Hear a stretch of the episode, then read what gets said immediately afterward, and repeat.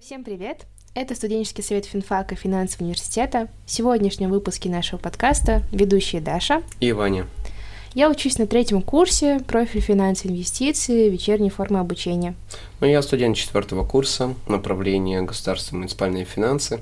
Так, Даш, какая наша сегодня тема? На самом деле, сегодняшняя тема подкаста действительно очень важная. Это знакомство в новом коллективе. Принципе, я думаю, что эта тема актуальна не только для, например, тех же студентов первого курса, но и в целом для всех э, ребят в таком молодом возрасте, когда ты приходишь в новый коллектив, у тебя новые знакомства. Это не только в университете, но еще ты приходишь на стажировки, потом ищешь работу.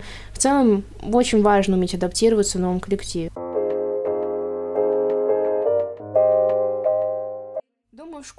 Немного проще заводить знакомства, потому что в целом для вас это как будто бы общее развитие, то есть вы становитесь личностями вместе, вы проходите через какие-то определенные этапы взросления, становления себя, а в ВУЗе ты уже приходишь, по сути, сформировавшейся личностью, со своими какими-то устоями, вкусами, какими-то приоритетами в жизни. И как будто бы в ВУЗе тяжелее найти человека, с которым ты действительно будешь близок. Ну, знаешь, даже, к сожалению, я с тобой, наверное, не соглашусь, почему-то у меня меня в школе было намного сложнее знакомиться, чем в университете. Знаешь, у нас сегодня присутствует э, гость Камила. Она как раз-таки, надеюсь, может быть, расскажет о своем опыте, и мы придем к одной точке мнения.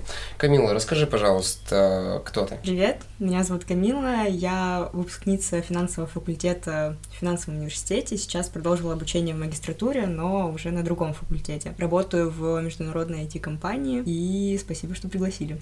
Спасибо большое, что ты пришла. Камила, расскажи, пожалуйста, какие у тебя были ощущения на твоем первом курсе?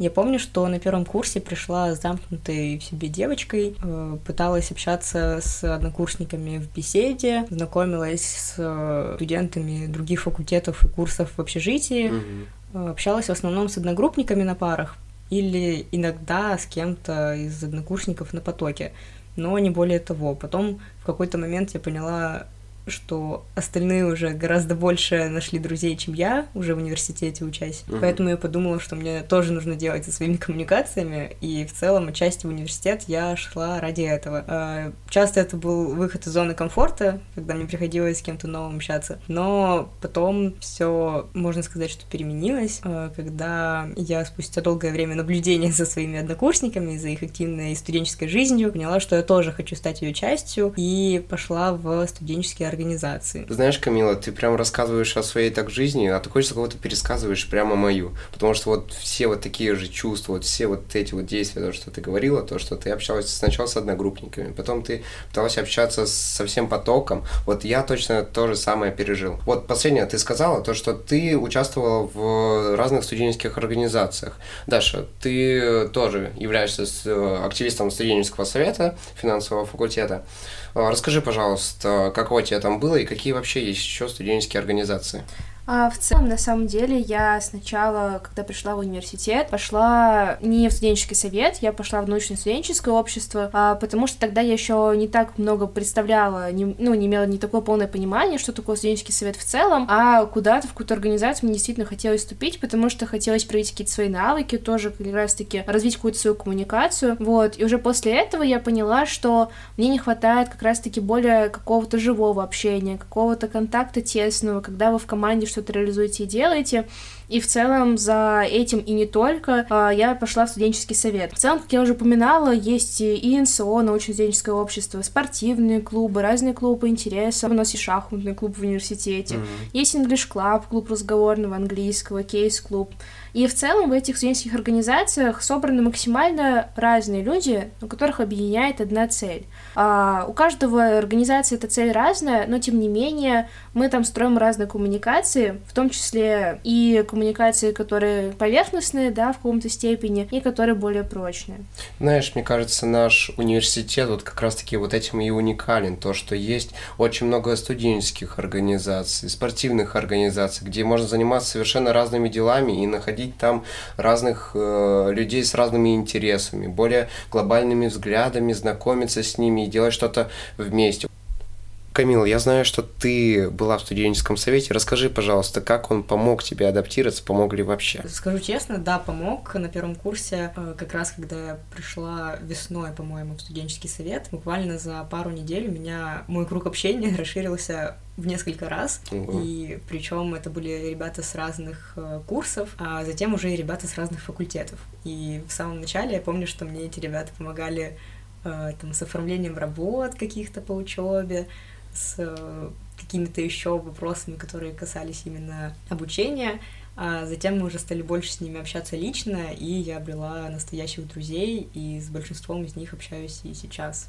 Знаешь, Камил, на самом деле твоя история в каком-то роде вдохновляет, потому что когда слушаешь о том, как действительно человек смог обрести такие разные связи в университете, думаешь о том, что действительно возможно все. Мне кажется, что как раз-таки то, о чем ты говоришь, это пример того, что в целом можно обретать как и слабые, так и сильные связи. То есть, э, когда у тебя есть круг общения, с которым в целом ты, конечно же, хорошо ну, общаешься, вам приятно друг с другом, а, но при этом у вас э, эти связи не настолько глубокие и сильные, чтобы делиться какими-то личными моментами. Это больше знакомства, в которых есть какие-то практические стороны, э, где вы можете подчеркнуть что-то друг от друга, а, а как раз-таки сильные связи, когда вы больше становитесь близкими друзьями, вы можете доверить какие-то секреты, какие-то, а, ну, условно, тайны, личные переживания. Вот, можешь больше рассказать об этом? Какие у тебя, возможно, есть кейсы, примеры такие? Да, у меня сейчас э, мой самый близкий круг общения — это в основном ребята из финашки, но сейчас я уже поняла, что также на мою жизнь большое влияние оказывали и слабые связи, которые я завела за время обучения. Это касается и работы, и каких-то э, вне рабочих вещей. Э, и в целом понимаю, что много знакомых, к которым я могу обратиться по очень разным поводам, которые работают в абсолютно разных местах, в разных сферах, интересуются разными вещами, и с которыми не просто пообщаться интересно, но бывает и полезно. Из последних примеров могу сказать, что у меня есть знакомая, с которой мы начали общаться на первом курсе, потом долгое время не общались, потом случайно, совершенно случайно, мы снова с ней заобщались перед моим поступлением в магистратуру, и части программы, на которую я пошла, и причем это был абсолютно осознанный выбор, э, это продиктовано именно ею, потому что она мне рассказала о сфере, в которой она работает, о своей работе, я поняла, что это именно то, что мне интересно по крайней мере, учить. Чуть-чуть попозже случилось так, что я снова начала общаться с э, одним человеком, с которым тоже была знакома с первого курса, но долгое время не общалась. Он мне помог устроиться как раз на ту работу, которая сейчас у меня есть. Это IT-компания международного уровня. Вот, э, он помогал мне создать резюме и давал много ценных советов именно по своей сфере, потому что он тоже работает в IT. И еще один знакомый тоже вот буквально совсем недавно, еще до того, как я ему сказала, что у меня есть работа, он э, звал на стажировку в Банк России, потому что он там работает,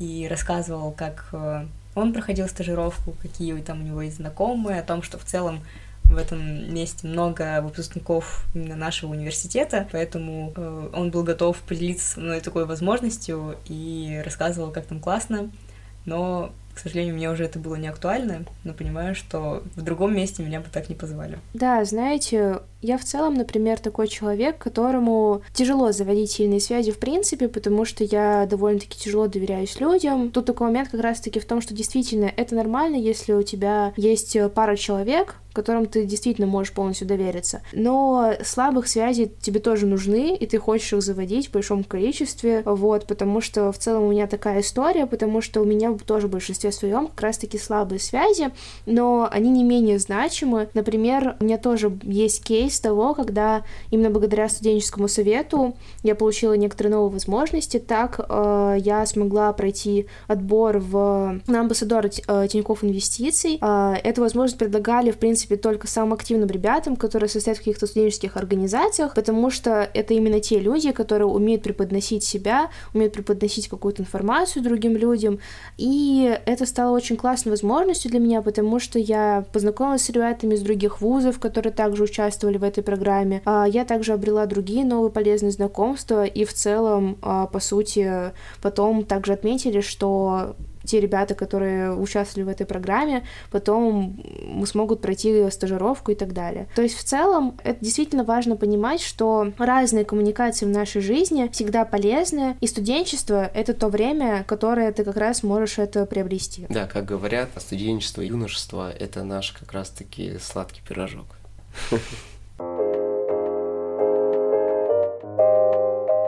Вуз также дает очень большие возможности в плане нетворкинга, потому что сегодня, например, ты познакомился с мальчиком в столовой, а через три года ты знаком не просто с обычным студентом, а человеком из списка Forbes.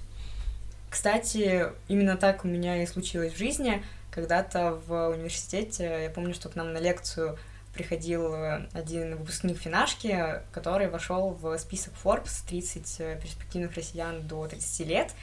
И затем этим летом в неформальной обстановке на одном из студенческих фестивалей я познакомилась с ним уже вживую, лично, и поняла, что это такой же человек, как и мы, также когда-то был таким же студентом, и было сложно поверить в то, что передо мной стоит человек, который номинирован в Forbes. Вау, это очень-очень интересная история. И знаешь, мне кажется, что не только наш университет, да любая вообще ситуация, любая место, где ты знакомишься с кем-то, можно познакомиться с человеком, который ровно так же вот обычный человек, тебе кажется, а он может оказаться из списка Forbes. Кстати, о выпускниках я могу точно сказать, что в студенческом совете очень развита взаимосвязь разных поколений, и есть мероприятия, на которых можно, если ты студент, познакомиться с людьми, которые уже лет 10 назад закончили вуз, и, соответственно, уже имеют какие-то успехи в своей профессиональной области, и завести там полезные знакомства, знакомства, э, взять у кого-нибудь визитку, э, дать свой контакт, поделиться резюме и прочие вещи. И также могу сказать, что выпускники часто приходят на мероприятия от университета, делиться опытом, делиться